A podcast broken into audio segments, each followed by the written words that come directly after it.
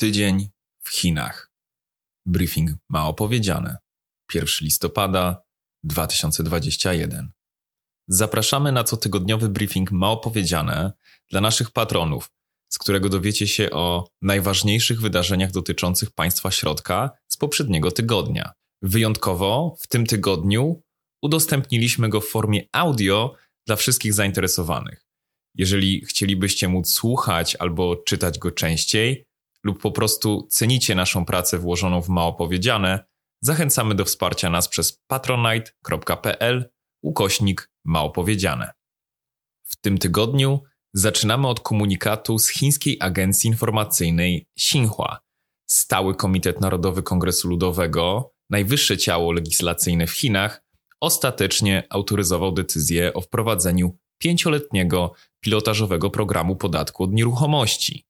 Kolejnych miesiącach projekt będzie doszlifowywany przez Radę Państwa.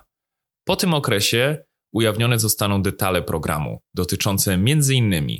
wysokości podatku czy wybranych obszarów pilotażowych. Jak donosił wcześniej Wall Street Journal, ze względu na opór wewnątrz partii, pilotaż, zakładający pierwotnie nawet 30 uczestniczących miast, został okrojony do około 10.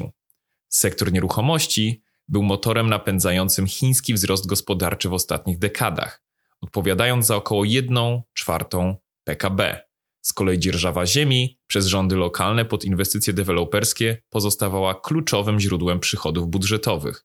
Jak wspominaliśmy w odcinku 13 podcastu Ma Opowiedziane, sektor mieszkaniowy służył w Chinach spekulacjom, budowaniu majątków, a szybujące w górę ceny utrudniały zakup mieszkania wielu Chińczykom.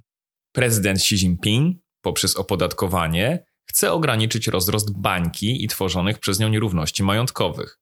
Plan stanie się także narzędziem w realizacji jego kluczowego programu politycznego stworzenia społeczeństwa powszechnego dobrobytu.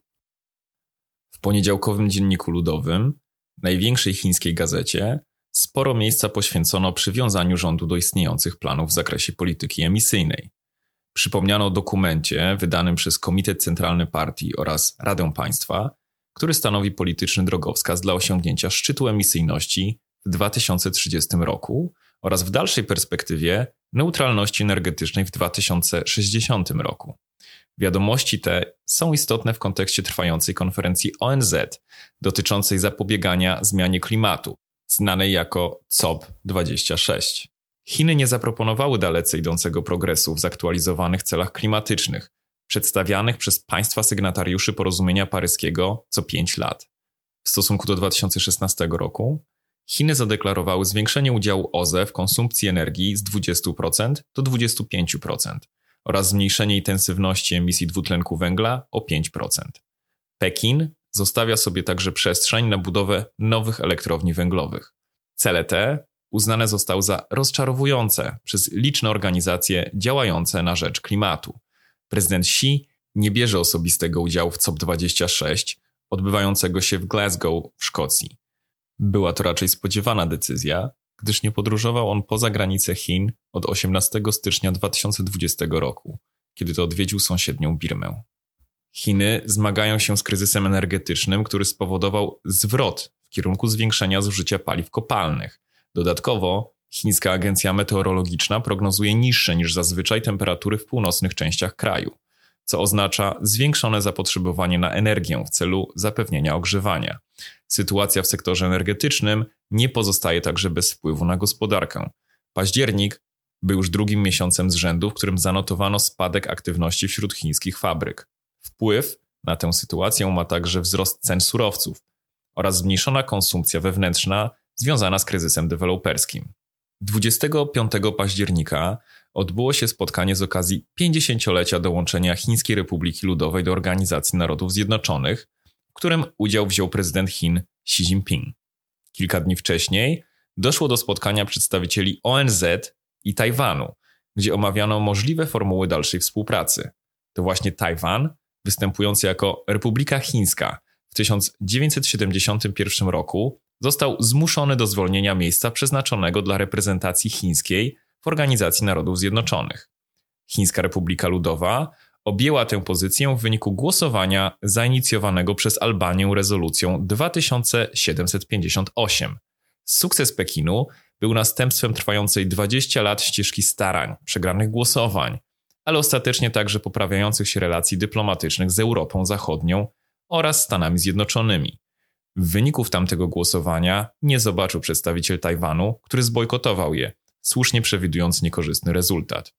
Chiny umacniają swoje wpływy militarne w Azji Centralnej. Według doniesień Radia Wolna Europa 27 października Zgromadzenie Reprezentantów Tadżykistanu, niższa izba parlamentu, wyraziła zgodę na stworzenie nowej chińskiej bazy wojskowej na terytorium Tadżykistanu.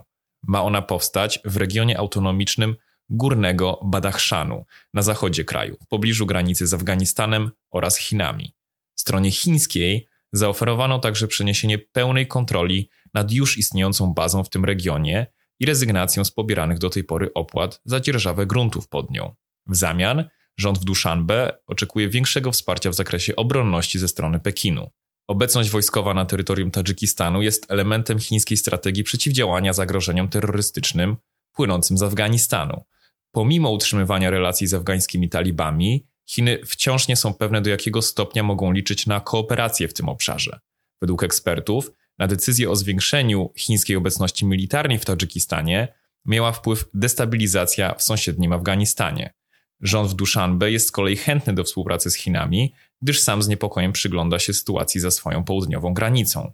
Prezydent kraju, Emomali Rahmon, wyróżnia się na tle krajów Azji Centralnej swoim krytycznym stosunkiem do przejęcia władzy przez talibów, nazywając go upokarzającym mniejszości narodowe Tadżyków, Uzbeków i innych oraz ignorującym ich interesy.